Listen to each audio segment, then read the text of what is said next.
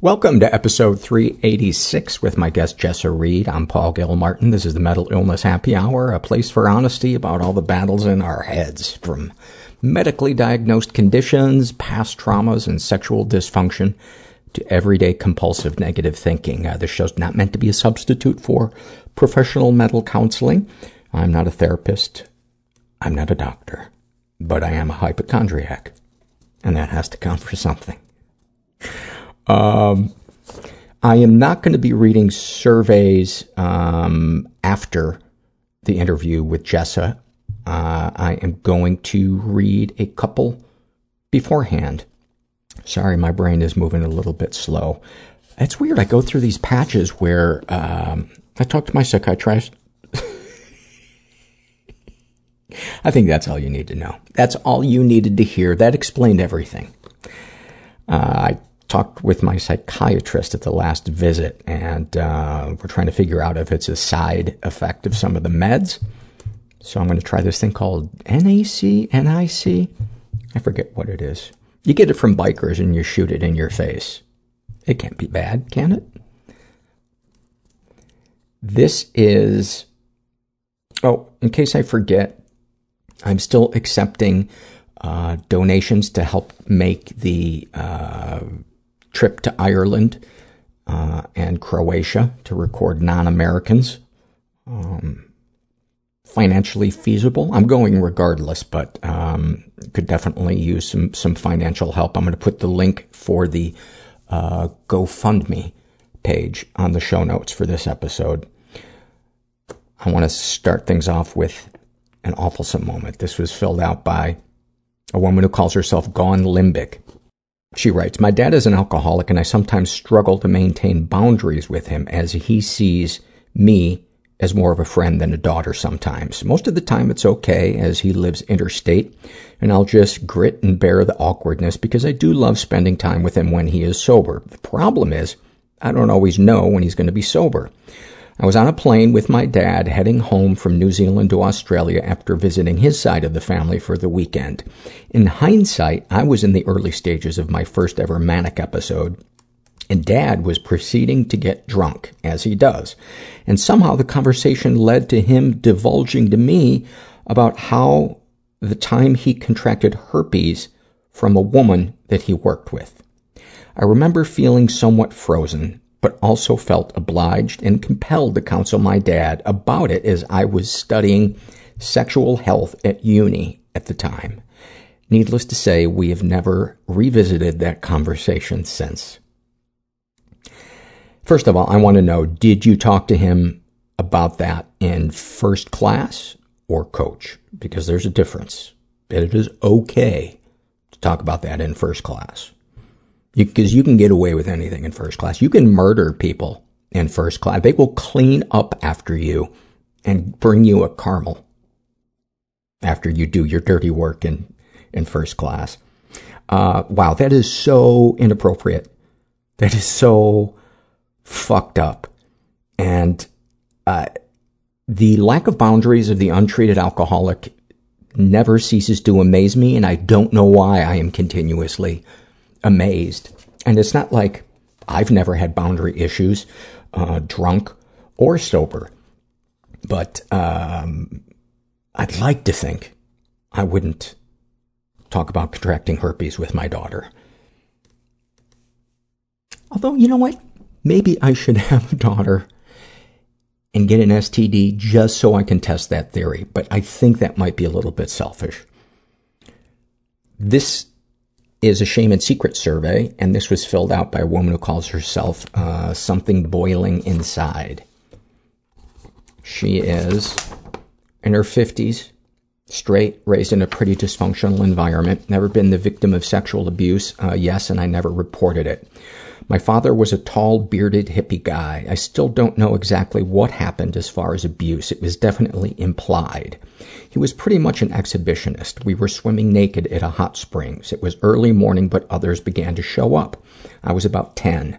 This man started caressing my waist. I thought it felt nice, but then he pulled me in towards his body, but I managed to kick against his thighs to escape. My father was on the other side of the pool. I rapidly swam underwater to safety. I thought, at last, he will protect me. I whispered in his ear what had happened. He did nothing. My heart sank with sadness and frustration. His title of father changed to just dad. She's also been emotionally abused. She writes, This is recent abuse by my supervisor. Uh, I quit. Um, I wonder where, where that is. Oh, I guess she just doesn't explain what the, what the abuse was. Uh, any positive experience with people who have abused you? My dad was a beautiful person when he was clean, caring, healthy, affection, creative, funny, understanding, and adventurous. My parents divorced when I was six, often unsure of which person I was going to get. That's the thing, too, that I think a lot of people don't understand is the importance of consistency in a child's life. Because when we look back at painful things that happen to us, we, we, we try to weigh the good against the bad as if we're going to arrive at some judgment of whether or not overall this person was, um, achieved some level of parenting or a friendship or whatever. But for me, I base relationships on consistency and the ability of that other person to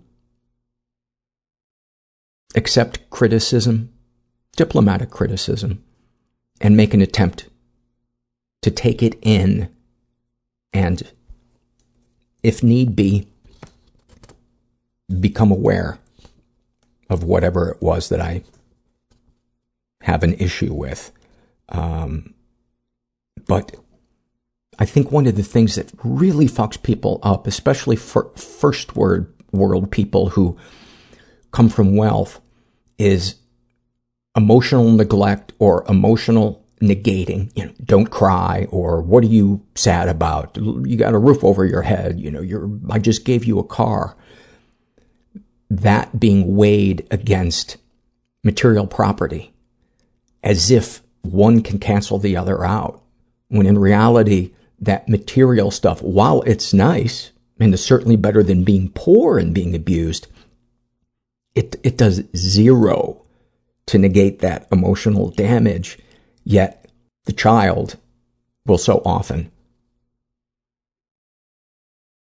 take that as if they're subtracting it from the presence, from the pain.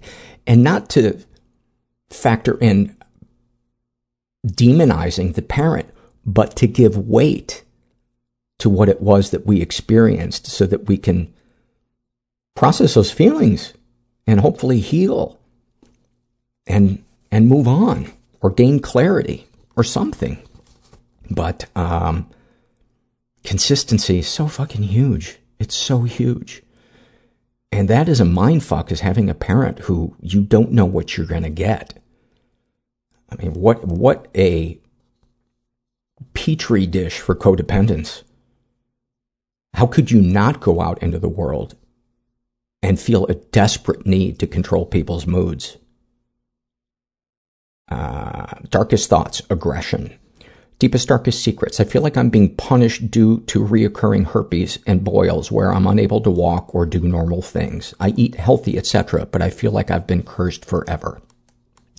I cannot imagine what that has to be like. Not only physically, but living in a society where it's often used as a punchline and, um, in my less conscious days, I was guilty of that. I was guilty of turning many things into a punchline in my cynicism and lack of empathy for, for others. And I could probably still do it, but, um, it's doing this show has really opened my eyes and helped me see the person behind the subject matter, the issue, what, whatever it is. And we did an episode, I want to say it was about two years ago, with a woman, I think we called her Laura.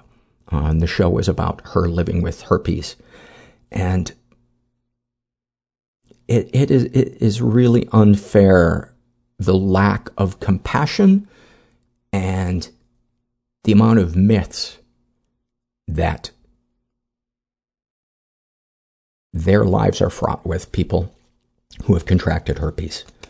Um, sexual fantasies most powerful to you. I want to have any orgasm while making love. What, if anything, would you like to say to someone you haven't been able to? I want to tell my best girlfriend that I have a crush on her. I just think it would create more problems. What, if anything, do you wish for? I hope to continue to be honest with myself and make peace with my past and my present, my body, mind, and spirit.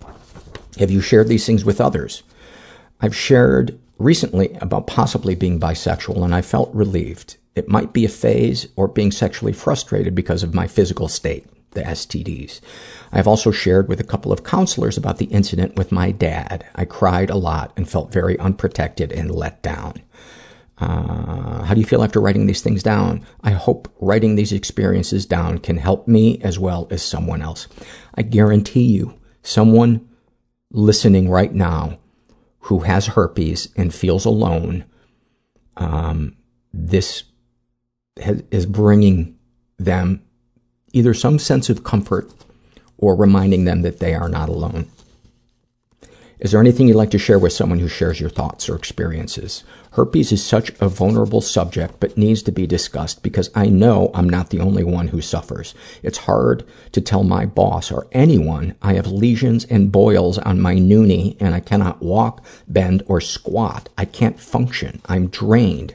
STDs should not be taboo. I could not agree more. Uh, any comments to make the podcast better? Paul, you make me laugh with your dry humor and quick wit. Thank you. There have been many profound moments that have made my life better. Just a suggestion in love. And then there's dot, dot, dot. And this is normally where my uh, heart goes into my throat, my stomach goes into my toes, and I am convinced my life is over. there, there are few things as terrifying to me as reading a comment about the podcast where somebody says something nice and then I see the word but. When that, when that word but appears, there should be like, suddenly I should hear drizzle and like a medieval church bell and a dog barking in the distance.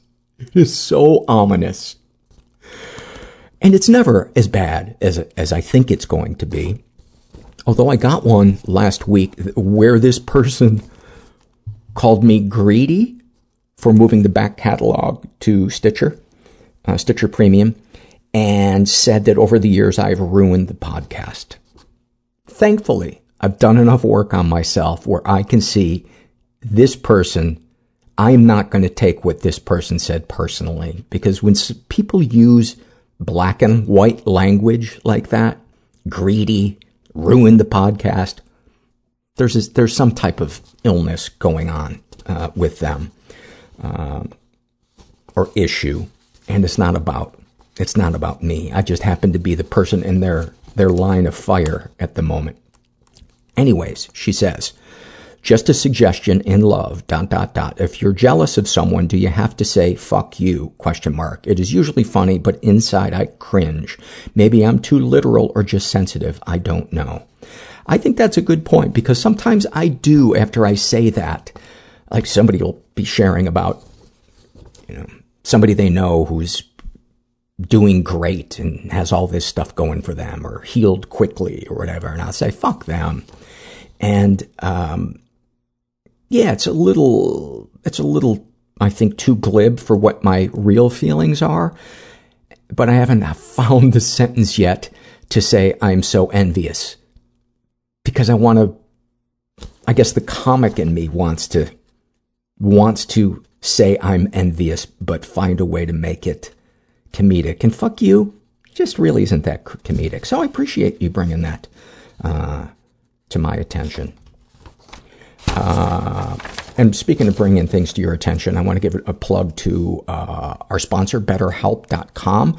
If you've never tried online counseling, I highly recommend it. I love doing it. it. It's so nice not having to leave my house and being able to see my, my therapist's face. We do it every Monday afternoon, do it from my laptop, and it's awesome. So, uh, go to betterhelp.com slash mental. Make sure you include the slash mental. Fill out a questionnaire and they'll match you up with a betterhelp.com counselor and you can experience a free week of counseling to see if online counseling is right for you and you need to be over 18. And there's lots of other great stuff about it that you can find when you, when you go to the website. But I've been doing it for a couple years now and I love it and I love her and she's really helping me with my issues. And before I read this awfulsome moment, um, and take it into the interview, I just wanted to share a couple of thoughts. Um, I normally avoid, try to avoid things that are in the news.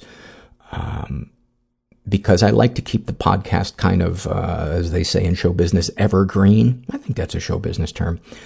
And not be dated. Um, the suicide of Kate Spade, the fashion designer Kate Spade, um, yesterday or a couple of days ago, um, is obviously so sad and so tragic, and her loved ones tried to get her help, and the stigma was just too much for her.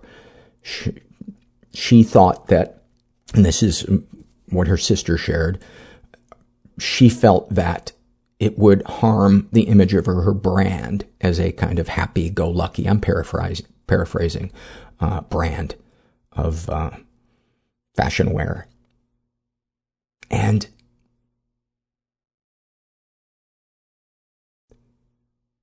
it got me thinking. The first time I, I realized that people's inner lives don't match their outer lives was when I was a theater student at uh, in college, at Indiana University. There was this girl who was in the theater department, and she was just always very aloof. And she would walk with her head up. I swear to God, as if she was walking down the aisle to be coronated. And it always kind of bugged me a little bit. And somebody said to me one time, Do you know she tried to kill herself last weekend? And I suddenly thought, Oh, she's fighting her low self esteem. She is, it is a coping mechanism. And then in myself, I began to see how my arrogance and my glibness was my attempt to cover up my deep, deep insecurity, fear of being not enough, of being a fraud, and on and on and on and on. And if we don't talk about these things, how are we ever going to be able to lighten our load and live the life that, that we want to live emotionally? Um, I, for the longest time, as long as I can remember, when I was a kid, wanted to be somebody else, anybody else. And there was a guy who was a lifeguard at the pool that I went to when I was, I don't know, maybe 10, 11, 12. And his name was Dave. And we, this was right around when the movie Jaws came out. And uh, we called him Dave Jaws. I don't know why. But he was if I could have been him, man, and nothing bad wound up happening to him, but I remember so distinctly everything about him that I wanted. First of all, the girls thought he was cute. He was an Olympic uh, volleyball, uh, water volleyball player. And when there would be a, like a, a ball floating around the pool, you know, we'd run around and throw it at each other. And this guy could throw it the length of the pool in the water behind his, his back. And he drove a, a Honda, I think it was like a 500 or 600 uh, series. No, actually, I think it was a, a, a, Honda 750, which was like the biggest, baddest 70s motorcycle you could have. And he had the low drop down handlebars. And all he usually wore was just a Speedo and flip flops. And he was perfectly tanned and he had a hairy chest and, and he had, you know, an Olympic athlete body. And, and the thing I was probably most jealous of is he could make the biggest splash I had ever seen.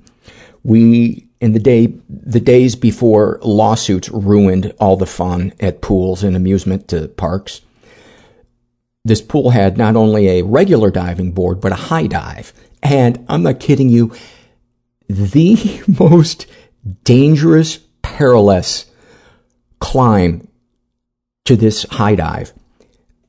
It was, the stairs were, if you imagine a block of concrete, 10 feet tall, and then chiseled into it about maybe two to three inches deep, just enough to get your toes a little bit of purchase straight up to the top of the high dive.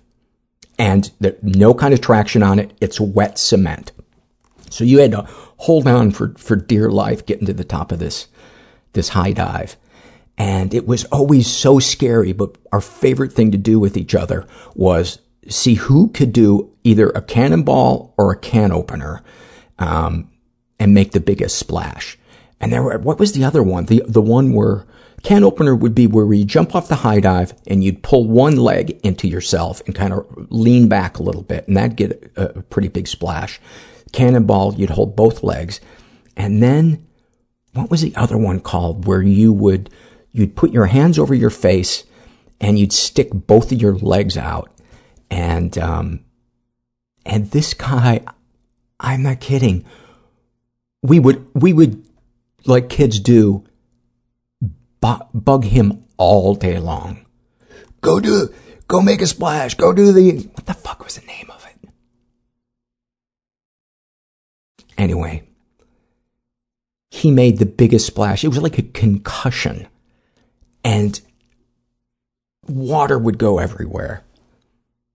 And I, I'm so glad that I, that I'm in that, that I grew into adulthood enough that I don't live my life every day wishing I was someone else. I'll be envious of people, but maybe it's age. I've seen enough people who had lives that I envied kill themselves to know if you want that package, you don't know all that is going to come with it.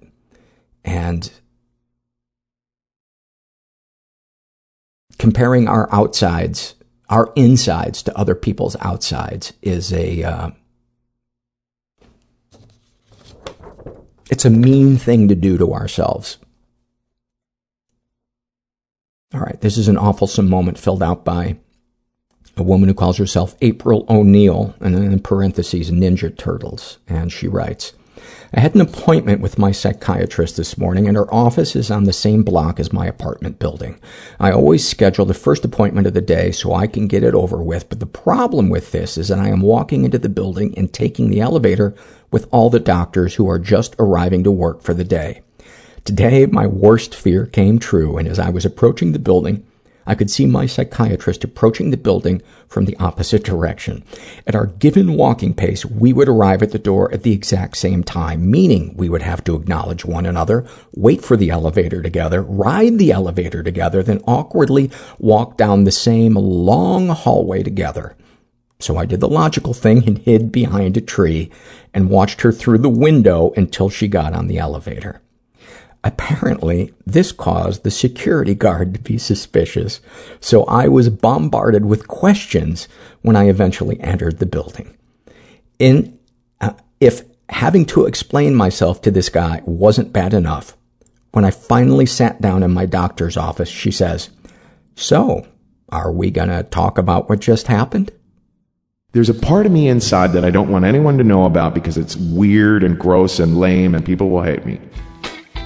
It was so hard to be on the planet. Just doom, people pleasing, dread, silent, invisible, just wailing, stuck in the grip of the obsession, derealization, depersonalization, the suicidal ideation. I was so embarrassed and so full of shame. If I don't get help and get what I need to get, you know, I did some horrible, horrible things. And I'm not going to be here much longer. God, I wish I could go back and undo them, but I can't. So snipers would shoot in our sides. My father was a notorious pimp in Boston. I can't do this anymore. It was kind of like Scarface. You can change somebody's life just by listening. Through vulnerability. uh, comes healing. It felt like I'd been holding a sword and shield, and I dropped them. And to this day, I have never had a better night's sleep. I started crying in a job interview saying, and I was like, LA is hard, man. LA is so hard. And I, I didn't get that job. I'm here with Jessa Reed, who is a stand up comedian, uh, sober person, nut job. Um, I, Very accurate description. I became aware of Jessa when I saw her, uh, a clip from her appearance on This Isn't Happening, and you told a story about bottoming out on meth in a, was it a prom dress? Uh, that was my uh, my meth uniform involved uh, prom. Dre- they were actually prom dresses I would cut off at the waist and just wear the skirt, but like like ball gown kind, you know, with Yeah. the big tulle and sneakers and a wife beater and uh, stolen FBI windbreaker. that was uh, I needed my outside to match my inside. It's one of the best stories I've I've ever heard. Wow, so, thank you. Um, I reached out to Jessa and said, uh, "I'd love to have you on the podcast," and uh, here you are. We were talking before we started recording, and there's a lot of shit that we could talk about. So I don't even know where to begin. Why don't we just do the chronological thing uh, Sure. for now? Sure. and uh, moments, snapshots from your life, um, childhood, adolescence that were seminal in one way or another, good or bad, uh, things that kind of paint an emotional picture of uh, where you were raised, um, perhaps what you felt like, how you saw the world, etc., etc. Okay. Uh, my parents were addicts.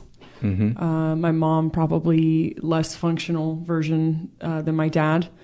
I was born in Delaware. When I was two, my parents split. My mom moved to the West Coast to get her shit together, and then didn't, or didn't fast enough. And for the next few years, I was just raised with my dad and a few of his friends.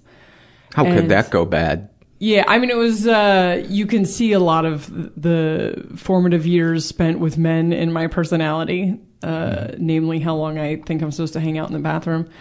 But, uh, What, do- what does that mean? just, cause they would just like read the newspaper in the bathroom Oh, or something. right. I don't know. So like, I, I just have a tendency to, uh, weirdly hang out in the bathroom for no reason. Um, I went to live with my mom Were the were the friends addicts as well? no, huh? And no, my dad wasn't like that. Kind my dad just partied a lot at that gotcha, age. He uh, became an addict later, but at this point in his life was still and was always functioning compared to my mom. So the, the the men weren't sketchy. No, no, uh-uh, Oh. no. Uh, it was actually a, a very sweet, uh, nurturing uh, group of of people I was being uh, raised by, and so I did resent not having a mom. The way I remember it is that I felt like he never got me a mom. You know, when you're little and you just look at how your friends' lives are, and I just was like, I never got a mom. I didn't remember her. And so he brought me out to her because to him it was this thing he was always afraid of, which was one day she's going to want her mom, you know, and I'm going to lose her. And so I think my words just kind of triggered this thing for him. And he brought me out to my mom, who hid that she was still uh, actively using And what was her drug of choice? uh, meth, primarily crank back then. Um, was she hanging out with bikers? Uh, she lived in a trailer park, so there were yeah. Yeah. Um, we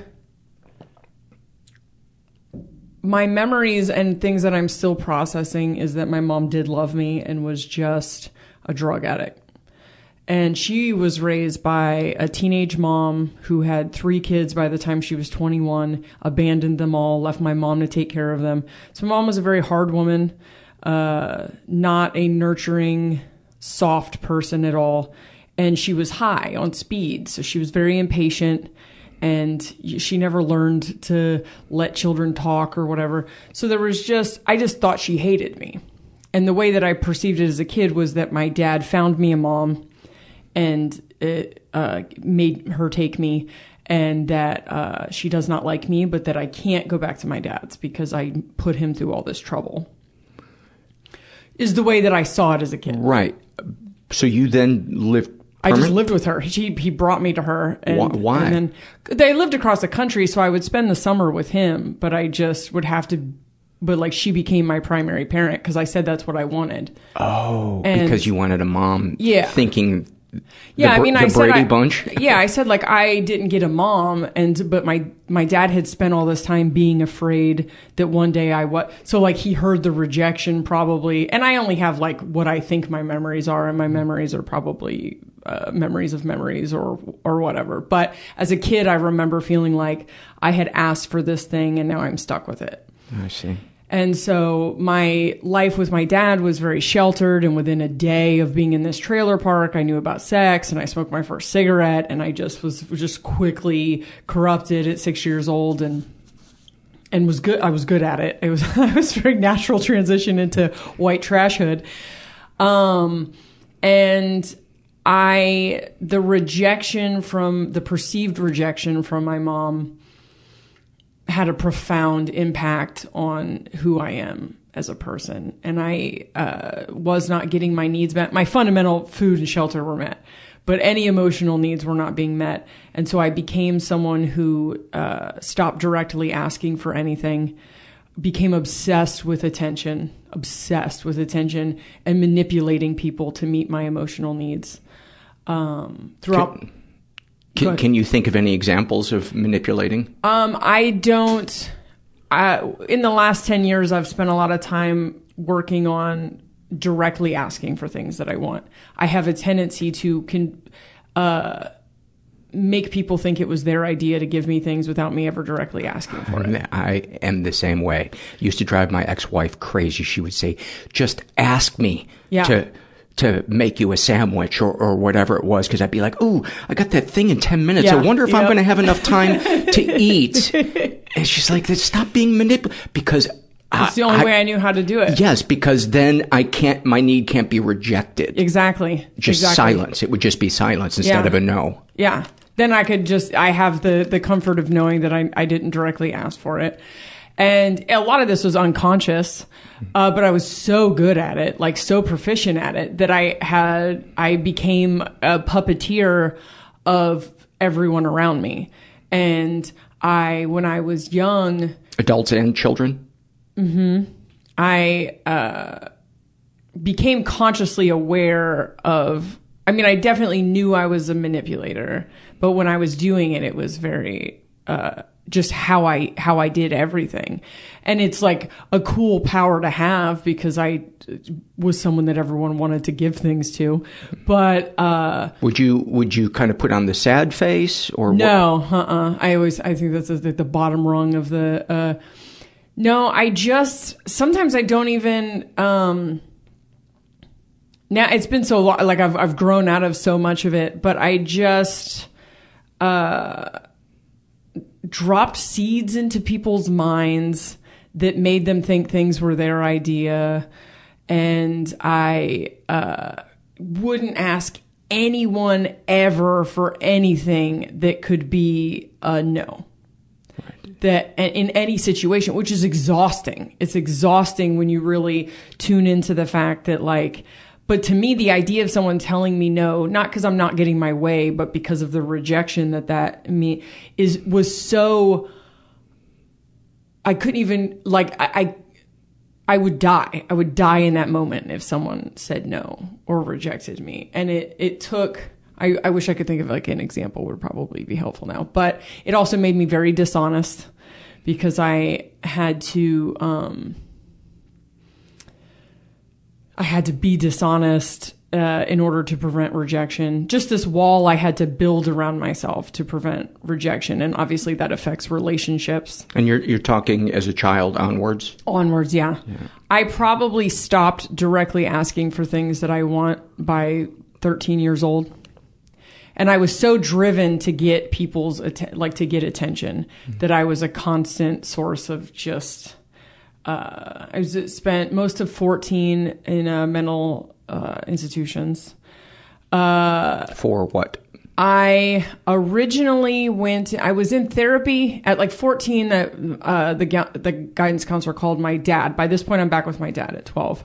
things got real dark at my mom's house.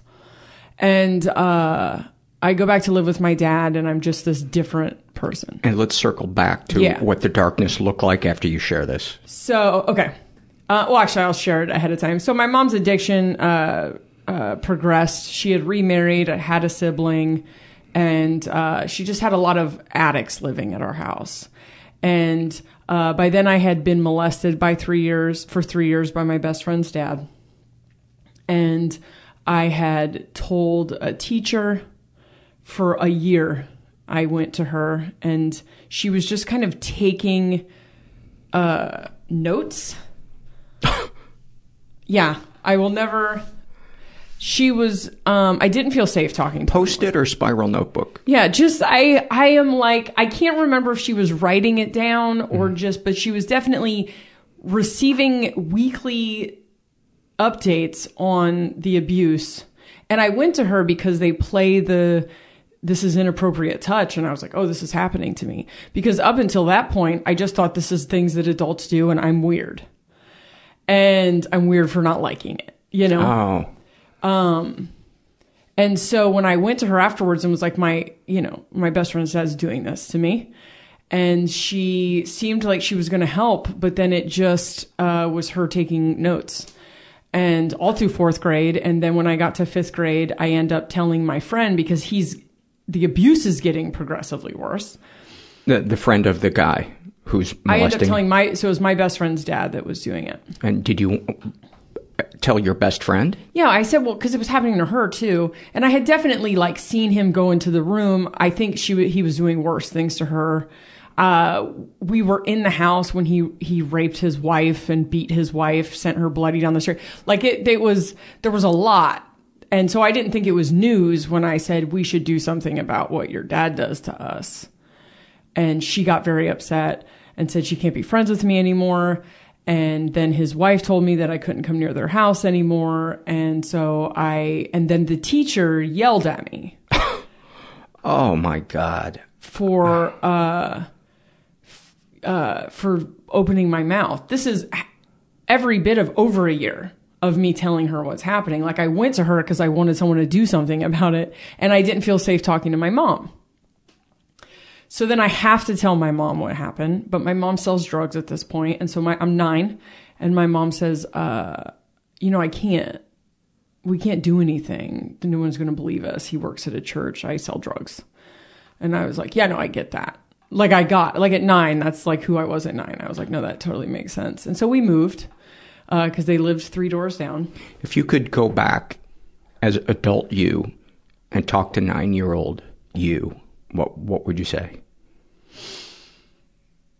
Mm, it's it's hard because I uh, I love this journey of processing childhood trauma as an adult and kind of watching the the fruits of it benefit my life now. So it's hard.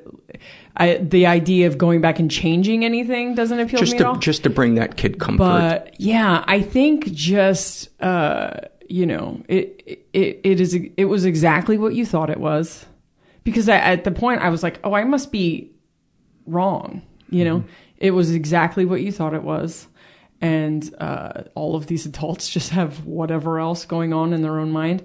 I think I, my credibility was shot because I was weird. And in your mind. no, in everyone else's mind. So now this is a subject we talk about constantly right now because it comes up a lot.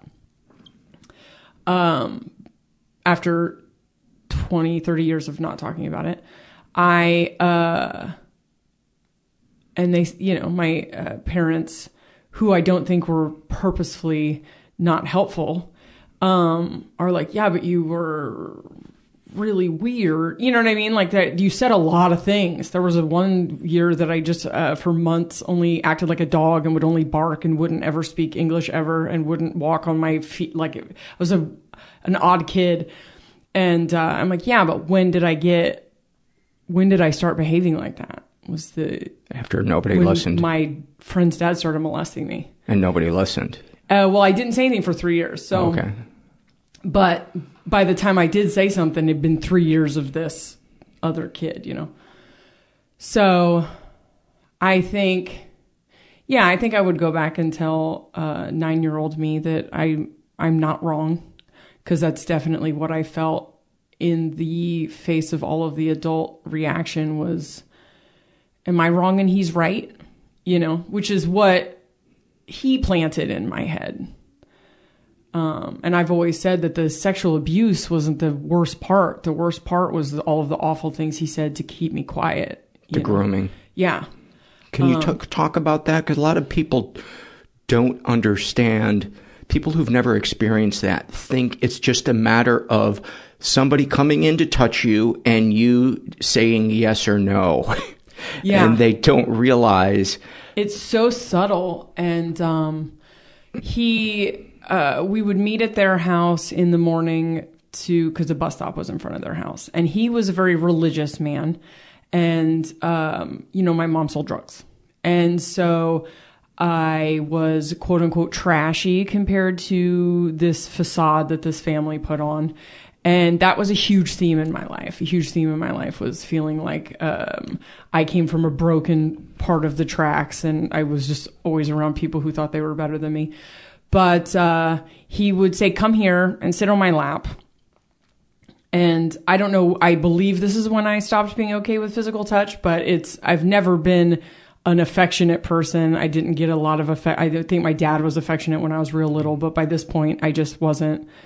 So when I would sit on his lap and feel completely uncomfortable, I just thought that that was my, especially by the way that he demanded that I sit on his lap like it was part yeah, here's a guy that, from church Yeah. that knows Come here and sit on my lap. Plus, this is the 80s, man, and they made people, everybody made their kids kiss people they didn't want to kiss. And, you know, this was a, kids had no physical autonomy give the nice man a hand job. Yeah. You don't want to be rude. It's Sunday. Seriously. Uh, so then he would give me like a real aggressive, um, like thigh rub and pushing me into him, which I now know what he was doing. But, uh, I would try to find a reason to get up, say I have to go to the bathroom or I've got to see if my book is in my backpack or whatever. And then he would just, uh, that's when he would say a lot of, um, uh, insulting things, kind of, uh, why does your hair smell so gross? Doesn't your mom ever give you a bath? Like, why are you so loud? Like a lot of stuff that later became that inner voice, you know, that, that inner critic. Um, but those things would break me down so quick that I would just, I would just sit there and take it because I was like, yeah, you're right. I'm garbage. And, uh, what am I thinking? And, um, a lot of stuff that he would do to uh, get inside of my pants or whatever. I he poured water on me when I was asleep. This is what happened the night before I left, so that he could give me a bath. Um, woke me up. Just mysteriously somehow knew that I peed on the floor, which I didn't. Uh, woke me up in the middle of the night, and uh, you know, of course, just just verbally abusing me for peeing the bed and then put me in a bathtub of an inch of water. and when I like felt naked and exposed, because by now I'm nine, you know, uh, and asked for a wash rag, then I got braided for calling it while he's touching me for calling it a wash rag, and it's called a washcloth. And why are you so trashy? And why did your he wasn't saying trashy, like why are you so classless? Why didn't your mom teach you anything? And you're believing all of this. Yeah, of course. So I'm just like letting it happen because I'm, you know, this is an adult telling me that I'm deficient. I can't imagine the amount of shame you've struggled with in your life. I think, uh, yeah, I think early, uh, I, I did attract more and more experiences where I kind of had to face this belief that I am less than. Uh, I, I married, I got married at 16 into a family that, you know, from the other side of the tracks, from the correct side of the tracks, and spent a lot of time trying to jump through hoops to be what other people perceived was a woman and stuff. So it was a it was a thing I repeated in my life until I I'm not enough. Yeah. I need to change Yeah. to be loved, to until be okay. I got to a place where. So the the sexual abuse, and then we move, and then uh, my mom's addiction just kind of um, snowballs and I mean we still like had a house and my but my stepdad and my mom didn't get along and um, he was an alcoholic and so the straw that broke the camel's back kind of was that she had other tweakers living in the house with awful children awful monster children that the boy kicked open the door to the bathroom and peed in my sister's bath while she was in it uh, the girl would spit in my hair, like spit big gross things. And I'm so weird about spit now. And uh, f- held me down and made me drink uh, hairspray. Uh, just monster, awful, awful children. And I couldn't go to my mom, and I and and then their mom was very. It was a very Cinderella thing. And I didn't want to abandon my little sister, but I was like, I like I called my dad and said, I want to come back. So then here's my dad and my stepmom now have this 12 year old who has major, major things uh, to figure out and to work through. And in eighth grade, I had failed every grade, fifth, sixth, seventh, eighth. I just kept, I either had to go to summer school or they just passed me because I was so difficult to deal with. I was so weird. And um, Can you give me any examples? um, fifth grade, I had to. I had. I carried my hermit crab around in my pocket. Uh, and how, how did how did the hermit crab feel about that? I don't think he enjoyed it very much. Yeah. Um, actually, no. I think I started out just bringing the full-on hermit crab cage uh, to school and putting it in the corner of the desk. And I think that that teacher really kind of understood who I was and what was happening, and so she felt bad for me. But then all the other kids would bitch about uh, how come Jessica gets to bring, uh, da, da, da, you know. And I um, just was so lonely and uh, just felt like I'd been dropped off on this planet by myself, and that no one understood me, and uh, was always trying to find. I wanted a doll that would talk because I was like, then that I would have a friend. And uh, nobody liked me for very long because I was just odd, you know, I was odd, and I kind of lived in a fantasy world. And so um, at one point, I took home the school doves. We had like pet doves, and uh, uh, she didn't want me to take them home, but the kid who uh, with loving parents that was supposed to take them home had the flu, and so she was had to let me take them home, and I carried this thing blocks back to my house. Did she say goodbye to the doves before they Uh, left? She should have. So I uh, had the best weekend of my life that weekend. I named them Madonna and Sean Penn, and uh, which is I have several dead bird stories that involve birds I named Madonna and Sean Penn. And I carried it around on my shoulder, and it was my best friend for the weekend. oh, And they then- wouldn't fly away. no. Oh, those are babies. There were like f- five doves, but the, the babies were Madonna Sean Penn. And so on the last day, I uh, had moved it to its own cage next to my bed, and the alarm went off, and I turned off the alarm and then just went to lay down with the dove for a couple minutes to say goodbye and fell asleep and then smashed the dove and uh, killed it. So then nobody nobody liked me in fifth grade. uh, all of the all of the birds that died under my care were all because I was just trying to love them. Um, just weird, just real weird. And uh, anyway, so I get to I get to Delaware, and I the guidance counselor calls my dad and tells my dad that I'm acting provocatively. Which uh, I never fully understood because I definitely was not someone that used like physical sexuality to get anything, but there definitely was a uh, watched Poison Ivy too many times thing with me and older men. Uh, but I, I don't remember it showing up before then. But so he took me to therapy and it was the best thing ever. Like finally I was talking about all this stuff and uh, I had been grounded for months at this point because my uh, parents just kind of did this un- indefinite grounding thing, which is not good. And the therapist was like, "Yeah, you can't just ground them till you feel like them not being like you have to give them a defined amount. They have to know what the consequences Yeah, are and for. She's down a rabbit hole of depression. Like you have to. Did you share about uh, being molested? Yes, and that became like the main theme in this. And is that where your dad found out? No, my dad. This is another thing uh, where now that we talk about it all the time. Uh, Now, I, now present day. Yeah. When I told my mom, she definitely didn't want details. And then when my mom talked to my dad, uh, he didn't get the full impression of what happened. And now we're, uh, you know, we're 30 years later, and I am, uh, I feel like I remember everything vividly because I have thought about it all this time. And I just think it was the 80s. Uh, and everyone just had a lot going on. And so I don't think my dad understood the gravity of the situation. Um, but no, he knew about it for sure.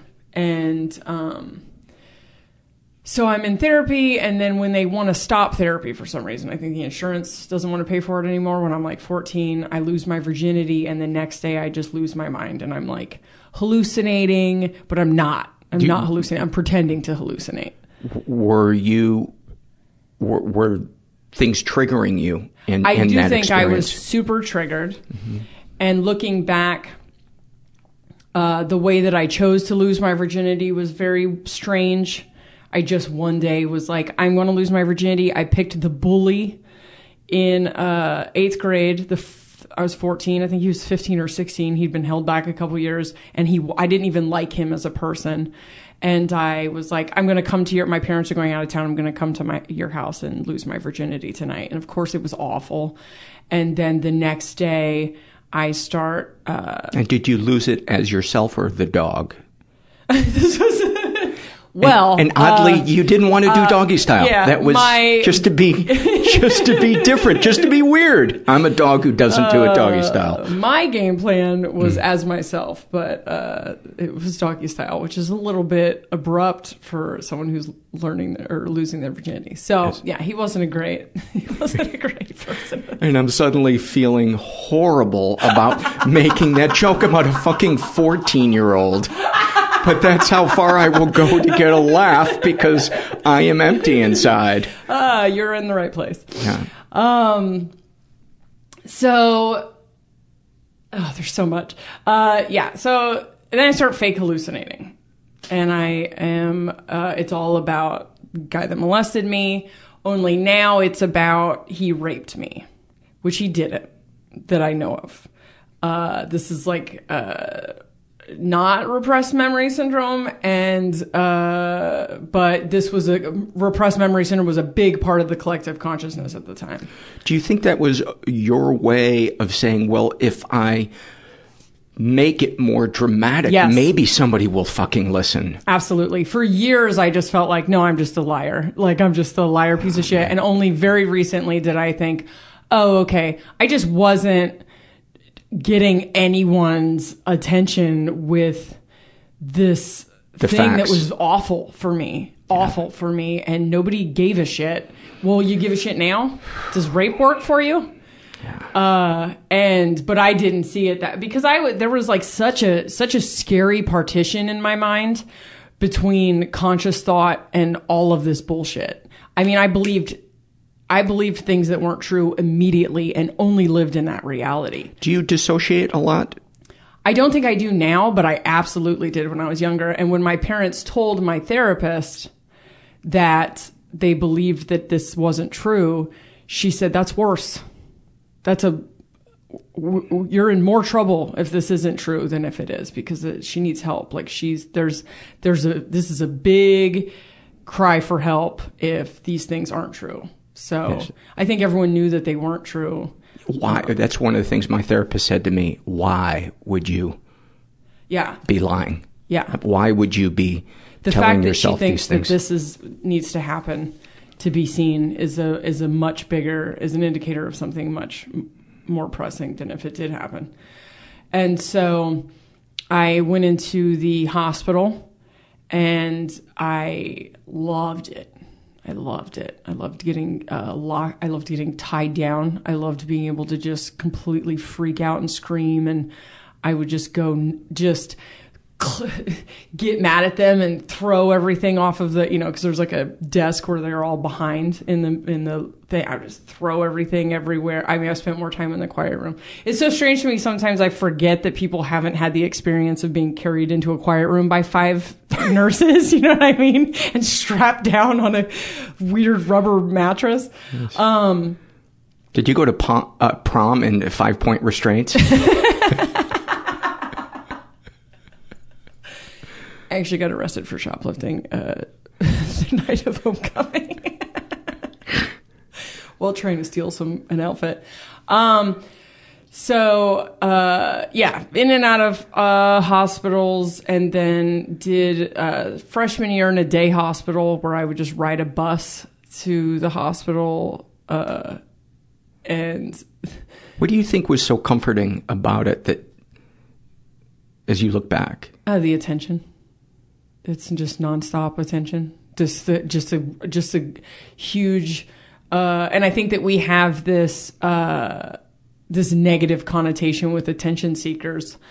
Um, and I definitely did for a long time. But I look back and I'm like, uh, there was a point where throughout my childhood, I felt like I didn't, I wasn't seen and I didn't belong here. And, uh, and then this hunger to learn how to get this from people, to take, take what I feel like I wasn't getting from people, you know, was much deeper than just attention seeking. and the attention, what do you think in your mind was for them to hear you say or see inside you?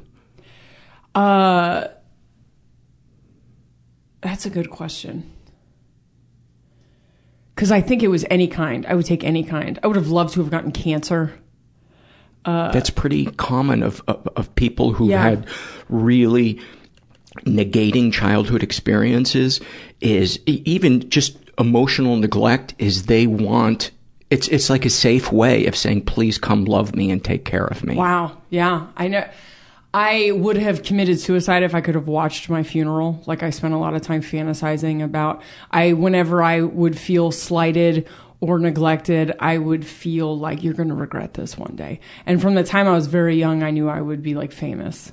And uh, I was so driven by the uh, all of the people that would regret um, not caring about me. I did because my birth name is Jessica.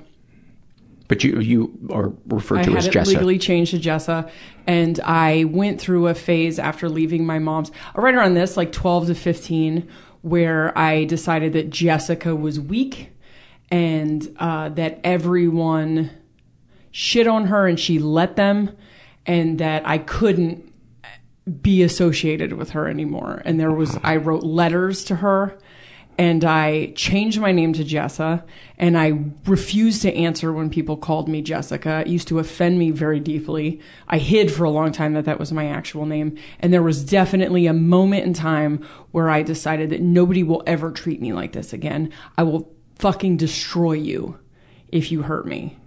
And, uh, Do you think that was um, a healthy choice for you? I am only now realizing, as uh, Jessica has come back to have her, uh, that I, I think, I think that uh, no, I think I've destroyed important relationships with that. I, until very recently, would just tell you these stories about men who have treated me wrong and how I grabbed them by their throats and led them down to the floor and watched the breath leave their bodies and how strong I am and how, and I don't take shit off of anybody. And I've only recently realized that, And are, are those true stories? yeah. Uh, except for that maybe well, listen, those thanks for coming in.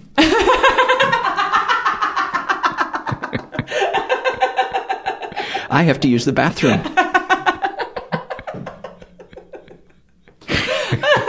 I mean, they're not literal. I metaphorically uh, uh, bled them out. Oh, what? Be, be, remember where where you are Yeah. uh, right now. I, I just want to circle back. When you were in the hospital and you were uh, acting out, do you think that was your way of saying, "I'm so angry"? Somebody can somebody see my anger? And don't let me put words in your mouth, but I'm always interested in knowing what what the subconscious need is because as adults, we have to go back and f- find out what that thing was Yeah. that was missing for us so that we can give it to ourselves and begin to to heal. Yeah. I think um I do think that was a place where I was comfortable expressing emotions. So it was safe and, to be you. Yeah. And this is a my relationship with feelings has always been um I think I wasn't allowed to cry, you know, and uh, criticize a lot for feelings. And I became a very kind of detached person, but I also became, even as I healed and learned self acceptance, my relationship with feelings has very much been they are in the weakness category. And I Having feelings. Mhm. Yeah. And I have only recently, in the last year, started having, after being someone who everyone comes to for advice and has this, I have this just great understanding of how everything works. And I process things very quickly and I have high self esteem and I have transcended all of this stuff. Uh, but how much of that uh, transcending all of this stuff is actually just I don't give myself more than 15 minutes to feel any feeling. And so a lot of that stuff has come back and it's like, well, now we're going to deal with this. That's nice that you thought you were done, but now it's it's time to deal with this. And a lot of that has been like love is kind of a a, a great mirror to realize like how screwed up you still are. Oh, the discomfort of love. Oh man, the just vulnerability. If I am vulnerable, I am. I it is synonymous with pain. Like love is synonymous with pain. So the second I fall in love, it's like, well, you're automatically kind of my enemy because I am in love with you. It's just a matter of when Yeah. you hurt me. Yep. And how you hurt me. Yeah. And so I have to, I've never been dumped. I've never been rejected. And, uh, pa- partially because I will trample the person to get to the door. And I just, uh, my husband and I split up this year, but this marriage was this, I was never vulnerable. It was this great partnership based in mutual respect that didn't have a passion or anything, but like neither one of us needed that. He probably needed that more than I did, but we just adapted so well to each other, just respected each other on a fundamental level and worked great together that it was just this fantastic marriage with this uh, best friend of mine. But I never really had to face those demons because I never was uh, romantically vulnerable. And I didn't realize any of this until that spark kind of happened somewhere else. How were you not romantically vulnerable? Uh, physical touch was an issue in the whole relationship. Would you check out mentally when you were being physically intimate? Mhm. Yep, I had to. And uh, Where would you go in your brain? Uh, I mostly have to like fantasize about the person I'm with fucking someone else. Um, which is my first marriage, which was like 16 to 21, just involved getting cheated on a lot. And then uh, I think I just, everything that causes me a lot of pain, I turn it into a kink to get my power back. Um, And you understand how common that is, right? Yeah, yeah. Okay. And I, uh, Sorry if I'm sounding like a pompous ass. No, I just, no, no. It's, yeah. it's, well, no, you said a couple things that I thought I made up, so that's no, I like that. I um, and I think that that makes sense, and I think that sex is a great is such a, a powerful tool for um, finding healing from trauma. talk talk about that.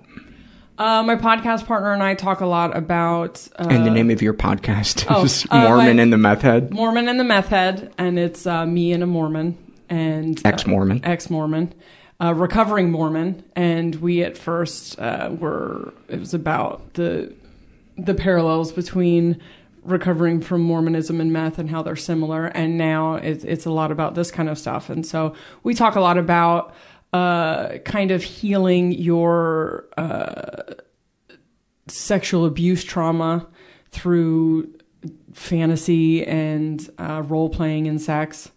So for years, I would only have sex if it was rape. And you mean uh, rape role playing? Yeah. Yeah.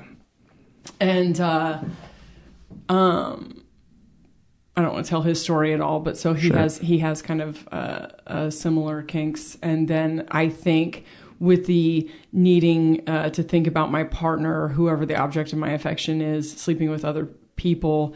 I think that there's a part of me that's afraid that that's going to happen, even though I Mm-hmm. really only have non-monogamous relationships now. Also, as a result of that, uh, uh, And would you classify it as polyamorous or an open relationship? Uh, it just kind of depends on the relationship. I think I resonate with polyamory, uh, but it's hard in practice. The idea of them uh, loving someone else, but um, I I just don't think I think we use monogamy as a way to prevent loss, and it doesn't work. You know, the person could be walking down the street and and lock eyes with someone and fall in love in a second. So like you're not going to prevent that.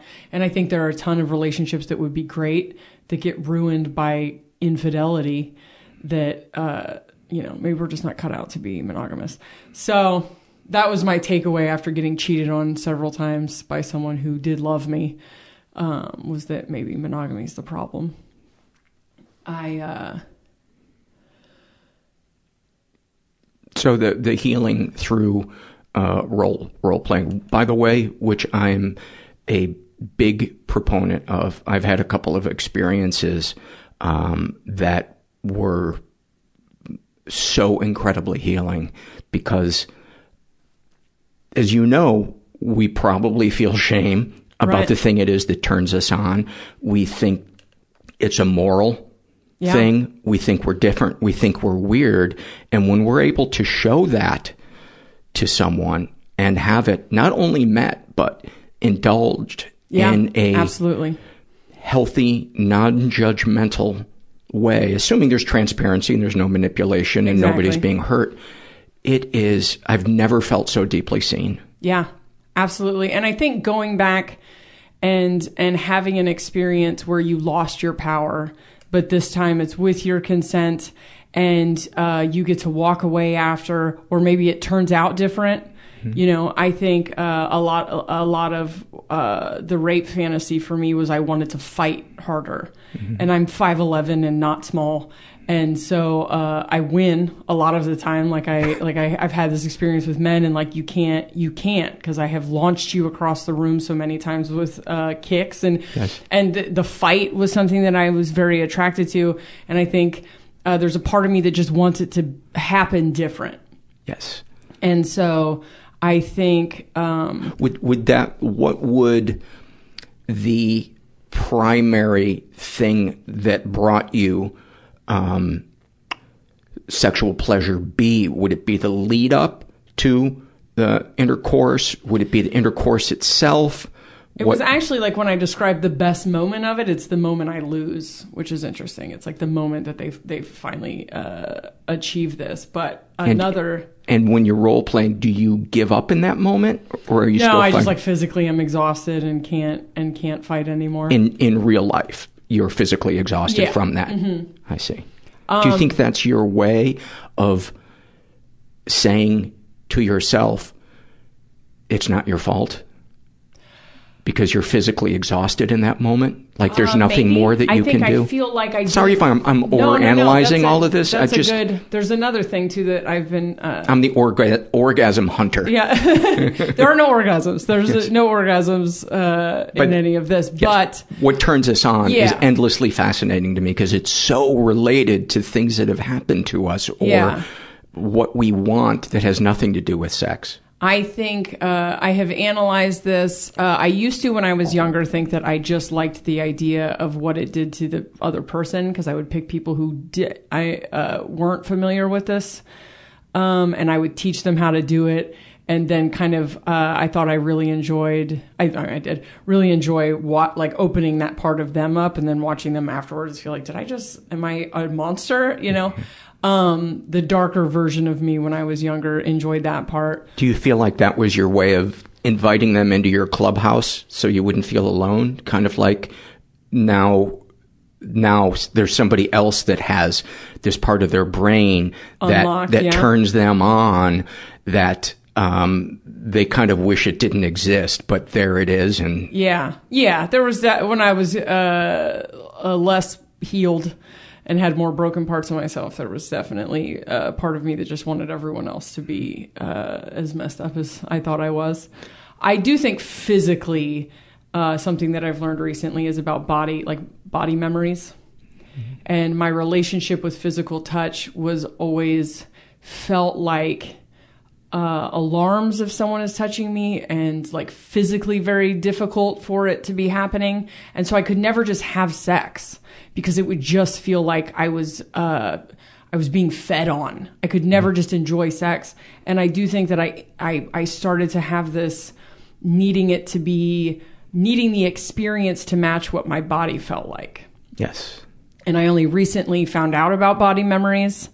And, uh, you know, I do a lot of stuff about, uh, my relationship with hugs and we talk, we talk a lot about, uh, on the podcast about, uh, me in touch. And I had a thing where I was dancing. I'm, I'm like, people laugh at me because when I'm dancing as a club, I'm like in a corner with a backpack purse on in a way that is keeps people away from me. And a guy had grabbed a hold of me and was dancing on me and I hated every second of it, but I couldn't tell him to stop. And I'm not the kind of person that has a problem telling people to get fucked. But I, if you get a, if you physically have a hold of me, my, I just stop. You freeze. I just freeze. And so I, I, I was talking about like, I don't know why I didn't stand up for myself in this situation. And uh, then somebody just came along with this uh, body memory thing, and I really have like been running all of these experiences through this because it does feel like it's my body. Mentally, I still hug people. I mean, I've gotten a lot better, but uh, I used to. I always hugged people. I never said don't hug me because I knew it was my shit, and I wanted to get better. And uh, and people said that it was like I would log out of my body when they would hug me, and then just log back in when they were done. And it definitely felt like not a uh, consciously mental thing because consciously I know like this is I'm safe, but physically it felt like I was being fed off of. Yes. And so when I look at it from the body memory thing, then needing sex to be rape makes sense because then my body and my mind are in the same place. Mm-hmm. Because regular sex just feels awful. Yes. Just feels like torture. And Skin skin crawling. Yeah. Yes. ju- absolutely. Yes. Just Is there when you choose a partner to engage with this, is that person's physical size or strength? Does that factor into it? Uh, no. This was something I did a lot in my early 20s, and uh, there I, there wasn't. Uh, it was personality type more than anything, and uh, and then I And, and would it be a domineering personality No. or a the opposite? opposite. Yeah. I am attracted to uh, my husband being the exception to all these things. He was like, I, I'm attracted to indoctrinated uh, men for some reason, like uh, more innocent than me, less life experience than me, uh, good, good hearts but obstinate, and um, obstinate personalities. I'm very attracted to, and then like you just have my husband who's just this was this self assured. Satanist that uh, wasn't indoctrinated and just uh, fully confident and bold and all these uh, Indoctrinated into what? like I I have a thing for men who are like raised up in religion. Uh, my first husband was a uh, that. Uh, that my next long term boyfriend was that, and I just I noticed like my pattern is that I'm attracted to that. Uh, I like to be the one with the most life experience and the and the I don't. It's just a pattern that I've picked up on. Is there something in there that you want to sully them or bring out their darkness? there is definitely yeah like to yes at, yeah definitely. Is there a particular fantasy that you um, imagine? No, I think, but I, I definitely, uh, and I don't know if this all just comes because my first husband, when I was 16, um, You got married at 16. I got married at 16. I got pregnant by a pastor's kid, and that's how you get married at 16. And, um, Hey, at least it wasn't the pastor. You were growing. I'd run out of adult men that'll have sex with teenagers. um, I, yeah, I don't know why that that I only recently realized that that is a type of mine when I started uh, dating again. But I have not had sex. I've had sex with one person since my husband and I split. We had an open marriage for a lot of that marriage. I never did anything. Um, it's much harder for me now because I, don't drink or do drugs, and I think all the sex I had when I was young was drinking and drugs. And so I, uh, there's definitely still a huge a huge block now. I have sex with one person, and and uh, there's a lot of pressure on him.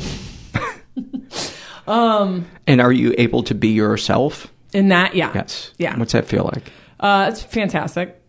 Um, but like I said, that uh, that also like has created pressure because it's uh, this one place where I'm starting to figure things out, and so I want like I like uh, it messes up the magnetics of it, you know, when uh, I there's a lot more at stake for me than we're just banging Because your like heart is opening uh, up now? yeah, well, like I'm finding a piece of myself that I have never had. So uh, it's something that I want a lot.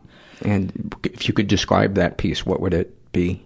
Uh, I don't know yet. I don't think I have figured it out. I just think, uh, like when this per- the first time that this person put their hand on my knee, uh, just in conversation, I was just like, "What is that?" Uh, while Out loud? while he's just uh, talking, you know, because people they put their arm around me, and it's like, so while they're talking, like my brain is like, I'm they're touching me, he's touching me, touching me, you know, and it's like, okay, calm down, like, um, I'm very aware of it, and it's just kind of an inner dialogue about uh, the touch that's happening, and so just when he was just in conversation, uh, the inner dialogue was like, why is that not freaking me out right now? And so that was kind of the beginning of this uh, friendship that also includes uh, sex and uh, I don't know, we don't see each other a lot, so it doesn't happen a lot. But But you're not married to him? no, Oh, uh-uh. okay. no, Because you but- said my husband. I Oh, must yeah. have met your ex-husband. Yeah, I, I jump around a lot. So husband is uh, we split up and this year, and so Did you wrestle the love out of him? Is that what you did? yeah, no, we just it ran its course. It was uh, You were roommates at that point. Yeah, it didn't even like it didn't go bad. It just uh I become a completely different person every few years and he had uh he is someone who's constantly evolving and becoming a bigger better version of himself also. And so all of these transformations were uh you know You just kinda- symbiotic for a long time and then they just weren't and then we just uh, don't didn't want to beat a dead horse. And so that's a funny thing where people don't get they're like i didn't know it was bad and we're like oh it wasn't. It was That- fun it was good. Yeah. And they're like it- oh no you have to fight it out. And i'm like no i don't. That's ridiculous. Why would i that is absurd. Why would it was great and then it wasn't. Yes. and they're like well i don't know what to think because you guys had a great marriage. I'm like we did have a great marriage and then we didn't try to make it uh, success is not forever. Like that doesn't mean it's successful. You can still be friends. My ex and I are friends, but we had just grown apart. Yeah. He uh, he lives up in Portland right now, and uh, he's still uh, paying the bills because he's awesome, and I'm trying to get things started in LA.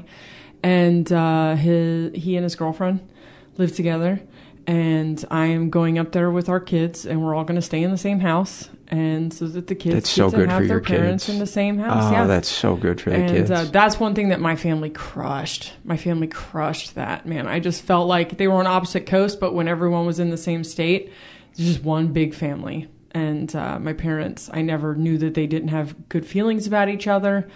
And we did step, we did one big family. And so my kids will always have that. And I won't get involved with someone and vice versa with someone who doesn't know, like, when we're around each other. And ideally, we'll all be in LA soon in one house or in a duplex so that the kids don't feel like they have lost. Uh, the only reason we're in different states right now is because he can financially support uh, better from where he's at but yeah, my philosophies on uh, divorce are that they create a bigger family, not uh, you know, if you can get to that point, and a great way to get to that point is to break up the second things get bad.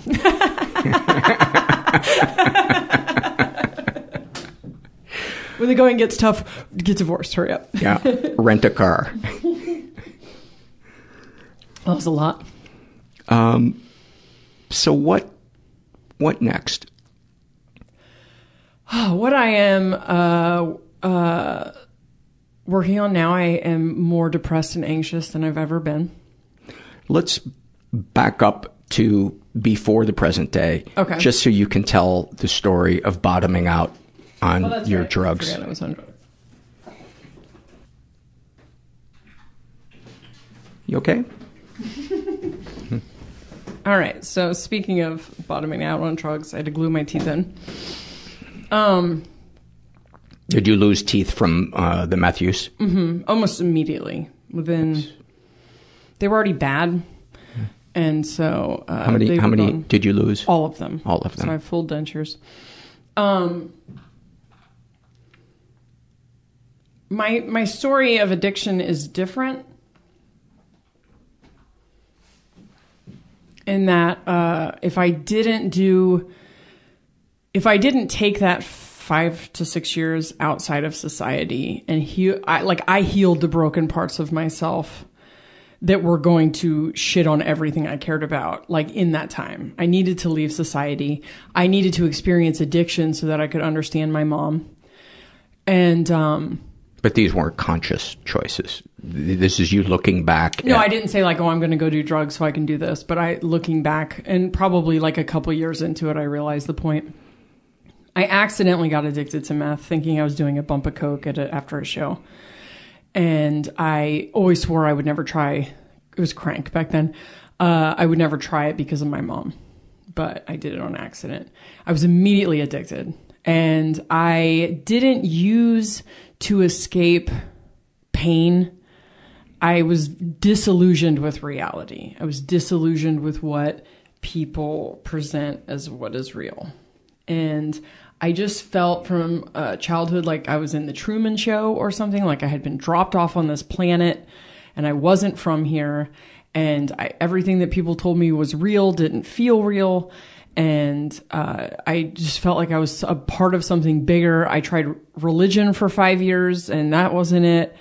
And so when I did meth the first time, I felt like I could get, I could f- feel the curtain and I could move the curtain. And that's why I got hooked. And my experience on meth, even though I was around the people who it was crime and everything else, uh, that wasn't the experience I was having. I had a near death experience a year in that changed everything. And then my next few years were really Can you talk about the near death? yeah, I um I the day that I died had a realization that uh, nothing outside of you good or bad can affect you in, in any way that you don't choose to let it, which is what a bumper sticker material in 2018, but in 2000 this was this is groundbreaking shit.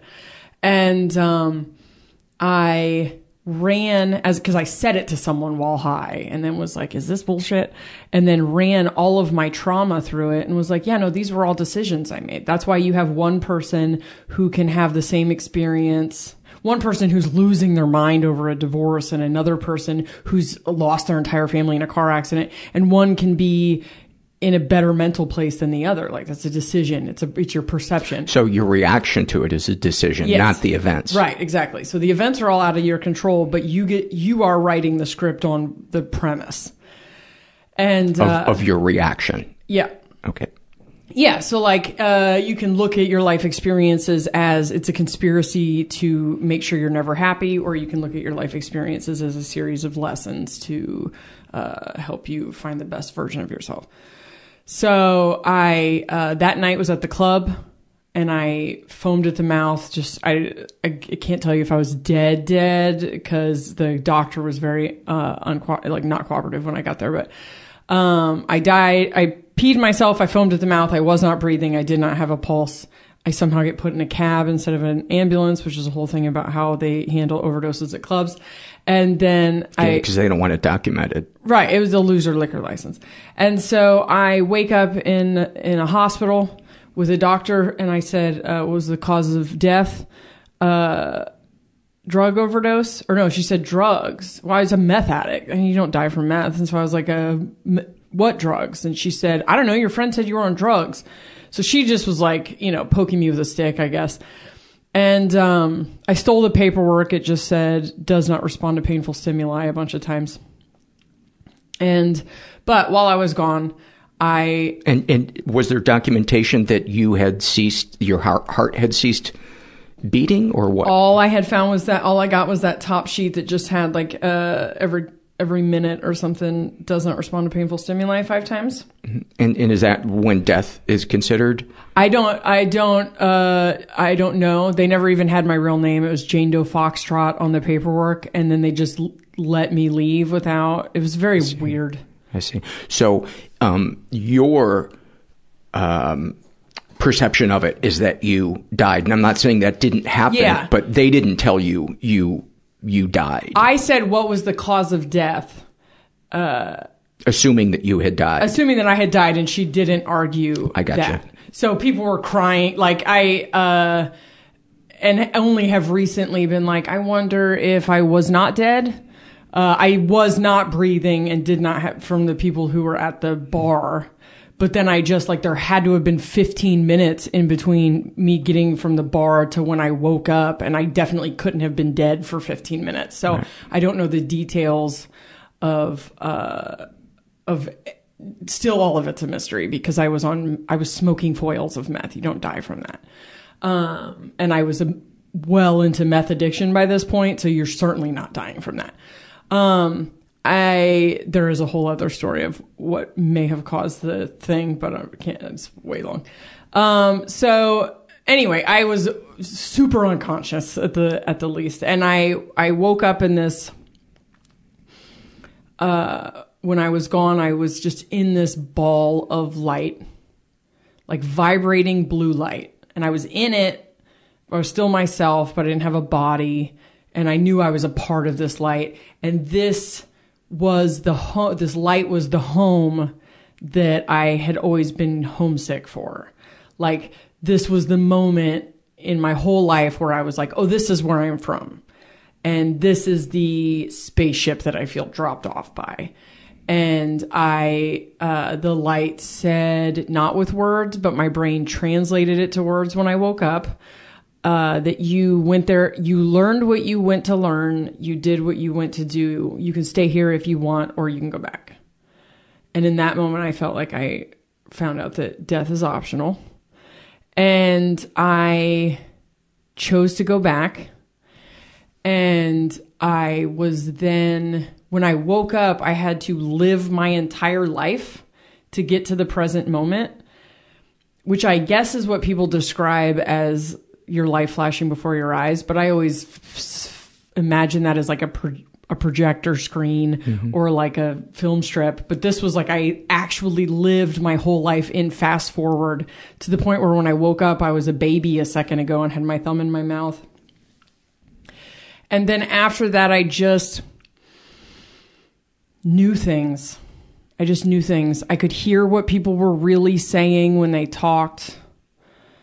Uh, like feels like subtext, but nobody knew what subtext was 18 years ago. So, like when someone is saying something, I can hear their true motives, which I think we're all starting to do. But nobody was, nobody that I had any contact with was doing this back then. Um, I understood how everything fit together in a way. And then for the next four years, and this could be meth induced schizophrenia, obviously, but I was trained by aliens, is what I called it. Uh, I think there's guides, whatever. But like I said, this also could be the drugs and the and the detachment from reality. But so then the whole rest of me doing drugs was this Hanging out with the aliens. hang, hang out with the aliens. And there's a ton of stuff that like there is no explanation for. Do they pick up after themselves? Uh, aliens? yeah, they're very clean, very clean because all their stuff exists in a higher dimension, so you really don't have to uh, pick up after them. They don't have feet, so that's uh, they're very quiet. What do they look like? Um, they looked like, you know, when there's like steam on the road, uh, that kind of wiggly uh, stuff. So they look like that, like they're not solid. And then if you look at a light and then look away, how you have that like red and blue reflection. So if it was that, but like j- like Wiggling. wiggling. So uh, you can only really see them by trying not to see them, Right. if that makes sense. Yeah, it's almost like uh, having to look out of the corner of your eye at night to, Yeah. to see better. much easier to see in a peripheral, not fr- in front of you, and way easier to see in the reflection of a turned off television. Um, so the majority of the communication with him was like telepathic, and obviously this all sounds uh, uh, like I, I get it. So I don't know. I'm not. I don't claim to know or believe that it's real, but This is very similar to um, the recollections of a previous guest from a couple of uh, weeks ago, um, my friend Todd G, and it was um, during his his heaviest meth use. Yeah. But but I don't particularly think the two have to be mutually exclusive. I agree. Yeah. I so I, I throw that in there all of the time, and people want want to uh, uh, pin me down to like, is it real or is it not real? And I think that when we get into uh, reality, I think what is real is what you believe is real. And so, did it benefit my life? Absolutely. Uh, was it a, cool experience? Yes. If could I have ever settled down in my life and started to make life work for me if I didn't get to spend time with because I really uh, as I started to come out of adolescent or out of childhood and was like, wait, so magic's not real. this bullshit is it. This is it uh that's what really sent me like i can't i can't accept that like i can't live an entire life you want me to just go to work 40 hours a week and come home and eke out my existence and i don't have there's no mat like there's nothing supernatural about any of it i can't do this first of all it doesn't feel real that doesn't feel real to me um so I think I I got to go do this thing, and there was cr- there's crazy stuff that I have no other explanation. There would uh, there was like a few months where I just had to write notes to people. They would tell me things to tell people, and I would have to go write notes to people that were hardcore. Uh, the reason you can't find the person you're looking for is because you have to first deal with what your dad did to you. Strangers in grocery stores and at dance clubs and stuff, and walk up and hand them notes, and they would start crying. And uh, the ro- notes were always right. The only note that was supposedly not right, now in hindsight, was definitely right, and that person was just like, no way, he, I was getting past his ego. Not ready to hear it. Yeah. Like his reaction now, I understand, was like such a, uh, you know, what? You know? Has any of this been verified by a, a third party? Uh, what do you mean? Like, Was somebody else there that said, yeah, you handed this person a note and they were blown away? no, I mean, I would interact with the people after I would hand them the notes. I'm still friends with some of them. I see. Um, so they remember you handing them the note and, and saying this was this was true. Yeah. The, the note that you handed me. Wow. Yeah, yeah. I've had several. Uh, uh, yeah, I. It was almost always true, and and at the time, I believed that I was waking up a, a tribe of like other people. You know, like I was waking up to the fact that reality was something different than what we've been told, and that I was supposed to wake up other people. I think other people were really just a vehicle for me to learn uh, things. But in this process, like I dealt with a lot of my trauma, and I don't know if it was just a coping mechanism for whatever, but kind of seeing reality as this place to experience rather than this place where we are a victim of our circumstance helped me heal. And whether or not that was the point, uh, you know, it did, it, it, it helped. And um, when that ran its course, drugs became boring and uh, I didn't. I quit the first time I tried to quit. The story on this is not happening is a is a.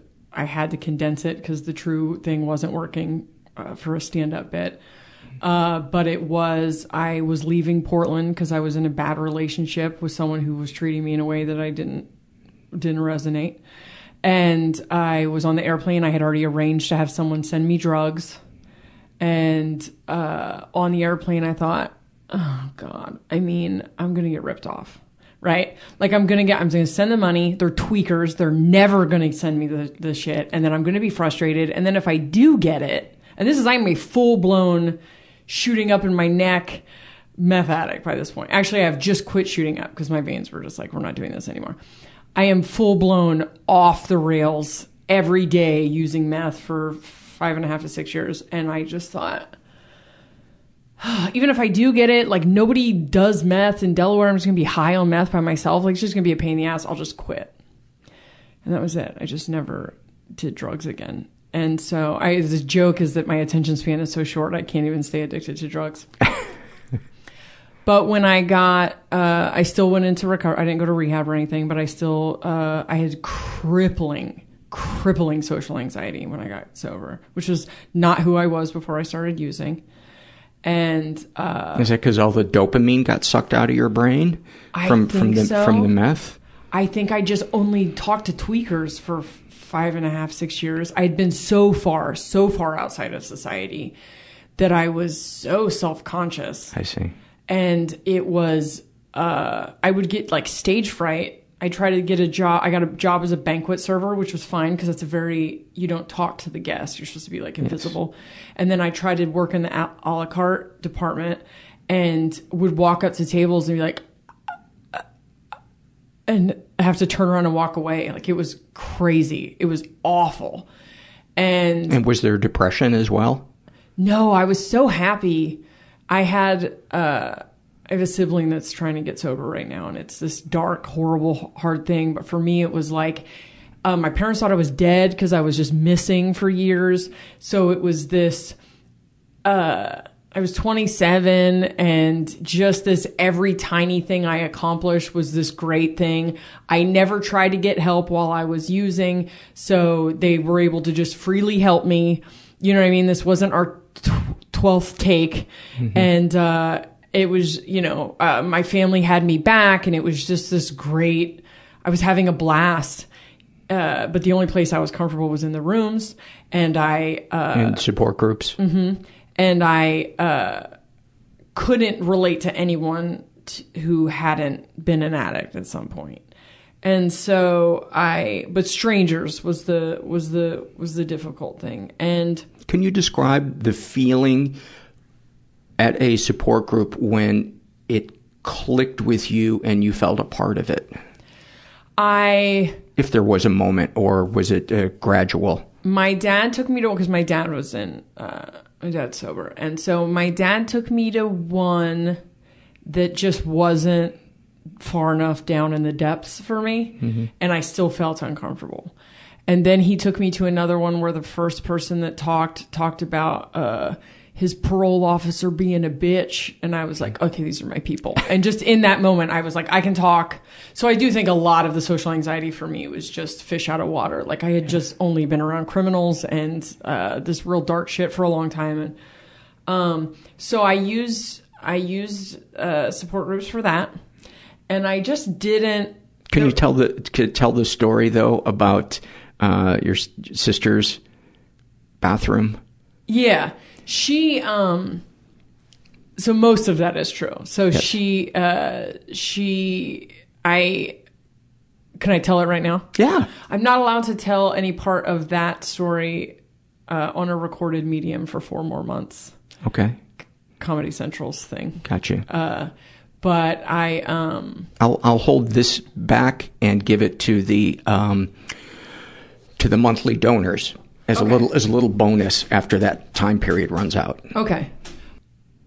Yeah, so I think my relationship with support groups uh, was that my uh, I just didn't spend a lot of. I hear a lot of people sometimes that are like, "Oh, I can't relate to this, so this must not be for me." And the way that I felt about it was, I feel like I don't need a lot of this, but what am I going to get too sober? You know am i going to get too better? You know i just didn't i didn't see uh, the point in pointing out all the differences or whatever. I knew that it felt it was a community. It was a place where i felt like i belonged. And it's about the feelings underneath the desire Yeah. to escape. and um and the work that you do on yourself is uh is huge. I think that everyone should do that. I think that Yes, everyone the world would be a better place Yes. if people took Absolutely. a took a hard look at Yeah. and the doorway to those insights is examining who you resent and what Yeah. your fears are. so big so huge. So big. I uh, struggle with binge eating after that. I think was the one thing that came up. Uh, That was your whack a mole. yeah, I think food is the addiction that I felt powerless, that I felt like I was doing things against my will. Like I, I loved smoking cigarettes, but when I said my last cigarette's going to be on July 17th, my last cigarette was on July 17th and I never smoked another cigarette. Uh, food is the only thing that I have ever over and over and over and over again said I'm going to do something and then done the opposite and then felt shame and then obsession and then justifying and all that. Like that cycle for me was food. And, um, and is that still an issue? it is not. How'd But you get there? Years of different, like from different angles, because it was so intertwined. I mean, as a kid, I remember hiding and eating a gallon of ice cream in the bathroom, and then I have to hide the container, and or you know, like fill things up and make it look like I didn't eat all of it. And um, I binge ate. I binged and then never followed through with the purging. And I would gain. I could gain twenty pounds in a week and it was uh, a couple months for our wedding and i had binge ate my way out of my wedding dress that had already been fitted and i went to a hypnotist and i got hypnotized uh, for that.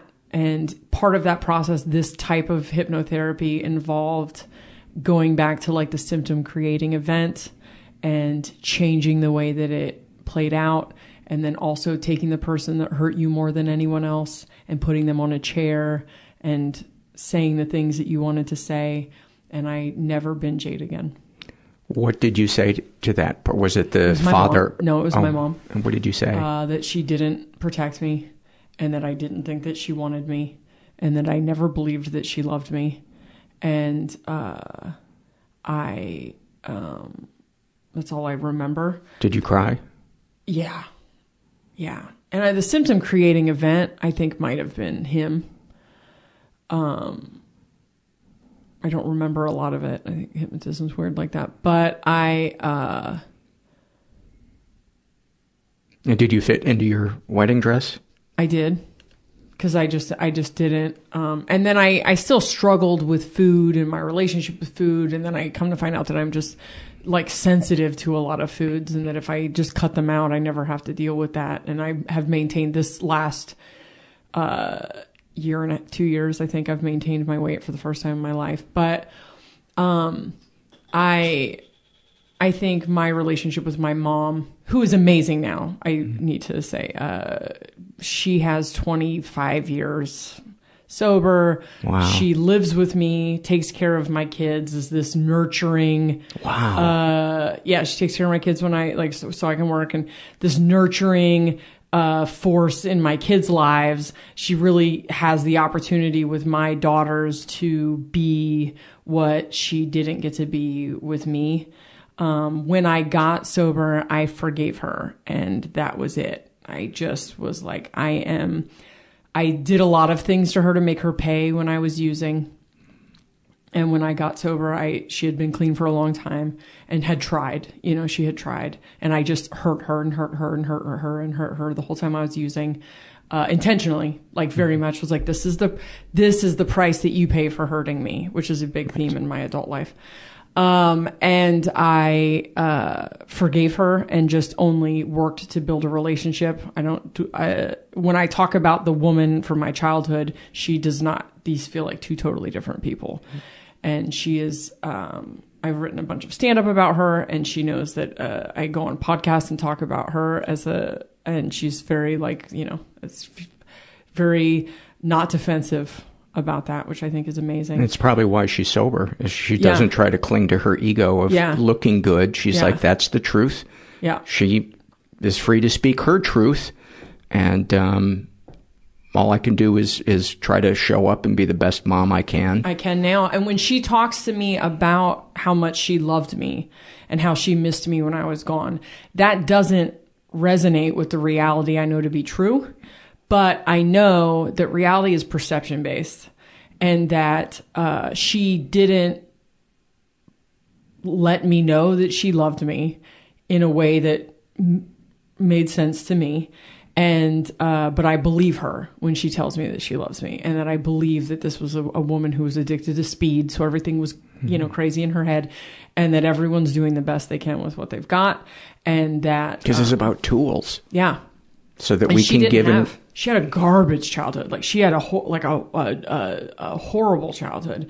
And just her relationship with love and affection and stuff like i just uh so i believe her when she tells me that. It it doesn't it doesn't line up with my my perception of it but i i'm not uh, i'm not clinging to my perception of it. It's Right. just uh two people doing the best they can with what they had and And the fact that she's different today is, she more different today. important than exactly that. and so i have uh, i can talk about these things in my childhood and how they affected my life and are still affecting my life because i recently realized like my relationship with love is 100% uh, the result of my relationship with her um, but i don't like hold her I, it really does feel like i'm talking about a separate person That's have we been Amazing. talking for three hours no. This Okay. is this is fantastic.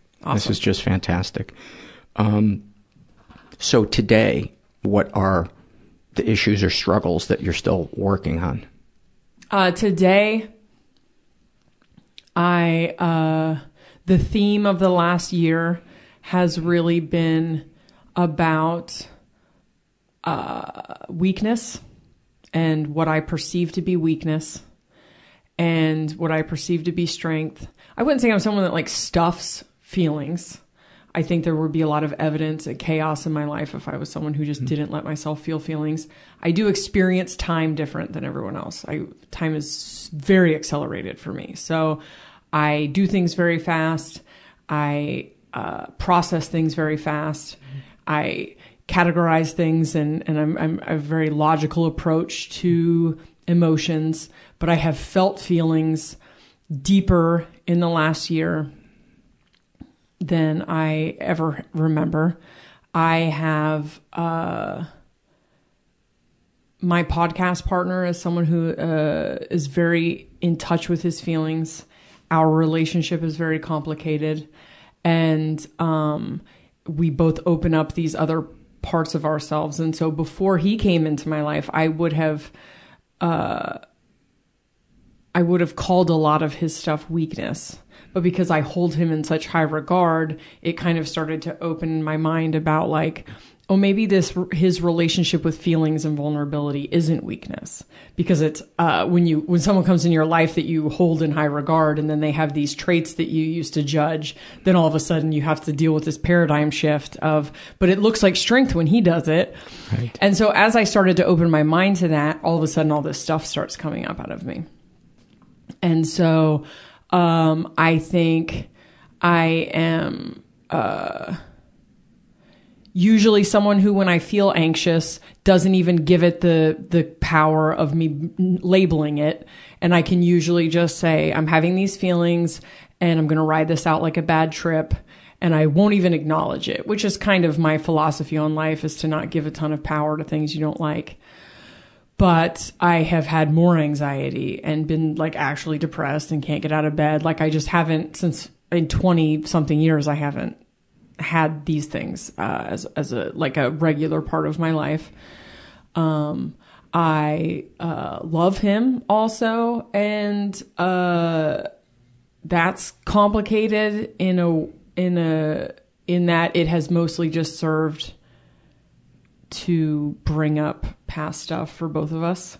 Uh, love him platonically or Um, romantically? it's so con- it's uh we uh lo- we're best friends that love each other. We bang whatever, but uh it is um and I know it's synonymous with like relationships and everything else with everyone. So like we, we love each other. We're we're just best friends, but we love each other very much. But um each other's stuff triggers we are a trigger uh, for each other in a lot of ways. And i uh, am pretty conscious now that that's the point you know that that's the we're this like perfect mirror for each other That's the to- school. yeah. And so but there were times where uh I am someone that knows that like someone outside of you cannot provide you with safety and security. And so like my philosophy on relationships is like you can't get that from someone else. And if you try to get that from someone else and like the model of the model of what we celebrate as love and relationships in the society especially is very codependent and unhealthy. This just like you uh jealousy we celebrate jealousy like this is a normal functioning part of relationships and it's not. It's garbage. Also jealousy is insatiable and if you feed it it just gets bigger. It just takes over your life. It's Because you think it's about the other person, but it's really about you. it's absolutely about you. And so uh, I'm also don't like attachment. I know that attachment's not a healthy brand of love, and I uh, have struggled with attaching in this situation. I think uh, with him, I just feel like I found another me for the first time in my life. I've just never felt like I found another me, and so. Um, but he is still processing a divorce that was very traumatic for him and uh, the loss of his religion and uh, dealing with his own uh, stuff. And so there's definitely like a love between us where we want to be close and uh, but then like sometimes he'll need distance and that distance creates this perfect what I have realized it is now after uh, handling this incorrectly a couple of times is that when he needs distance to deal with his own anxiety, his own depression, ah, lock, I get locked in a room with that inner critic who I haven't heard from in 20 years. Who makes it, it about like, you. Uh, he does not even love you. He doesn't care about you at all. He's talking to everyone but you right now. Which is absurd now, right? But when I'm in this in this place, you better run. He's going to leave. He's going to leave and you're going to get rejected and you better beat him to the punch cuz I will just I will just trample you and get to the door first. Um and so by the time he comes back, I've been locked in the room with this voice uh, for days. So now everything sweet and cute that he says to me just fits into this thing where you're using me or you are about to leave me or whatever. And uh, so then I go on the attack, you know, which isn't yelling and screaming, but it's not nice. Yeah. And so, uh, what I have learned that that feels like that time in that room feels like you brought me here and then left me. If you didn't want, like, you don't want me, why did you bring me here and then leave me?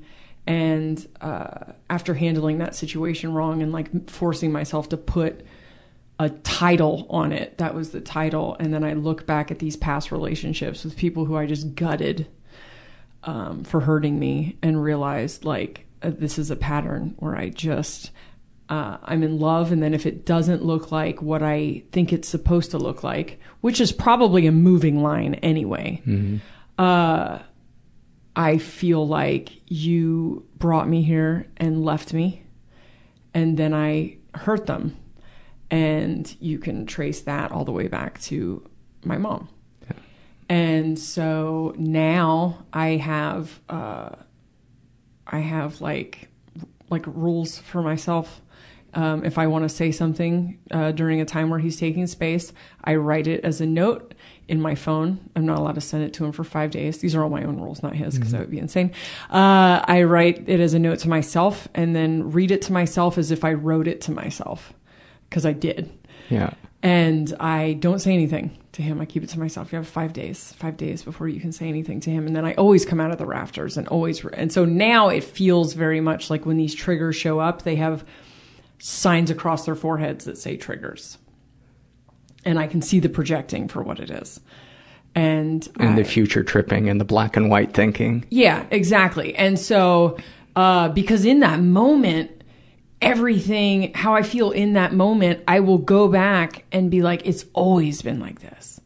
And it's not true. It's like a, almost a hallucination. It's so, projection is so, and then the, I saw something today that said like the, like how to know you're projecting because Facebook sponsored ads just somehow are tapped exactly into my psyche. And uh, it said how to know you're projecting, and one of them was that it feels like it has to be handled right this second. Like you have to get solution right this second. Oh, that's a good uh, one. Yeah, and then I, that's it is exactly. There is no let him figure it out. It'll be fine. It's like we have to deal with it this second, which is just the opposite of what he needs. Right. Like he just needs space, and so and then he figures his thing out and then comes back, but that space feels like it felt like abandonment. And so uh, what I realized is him needing space uh, was actually this perfect gift to leave me alone in this room with this still broken part of myself so that I could deal with it. And so uh, I just had a weekend recently where it was this, and it was just three days of anxiety. But it this time felt very much like a showdown between me and that voice where I just got to be. Uh, I went for it for like a day, but I had these restrictions on myself. So I just was writing letters in a memo thing in my phone. And by the third day, I was like, You're not real.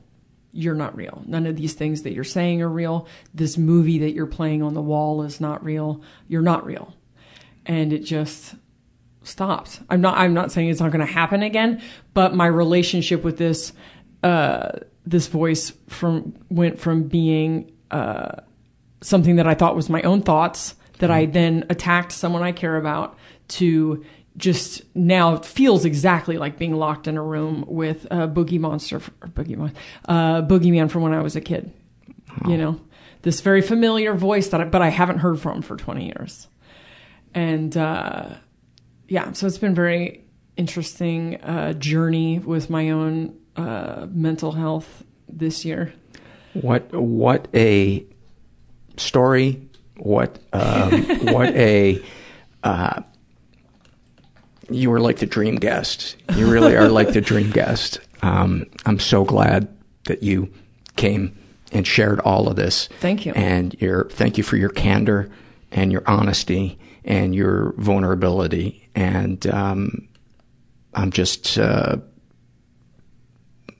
blown away by your ability to not only survive, but to thrive and become a part of society that helps make it better.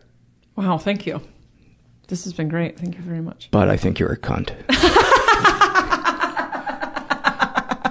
See, I couldn't let a vulnerable moment s- sit right there. I was like, yes. and I knew it would make you laugh. Thank you so much.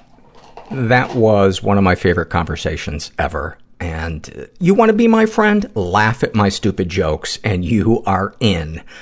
Uh, many thanks to, to Jessa. And as I mentioned at the top of the show, um, all the surveys were done at the front.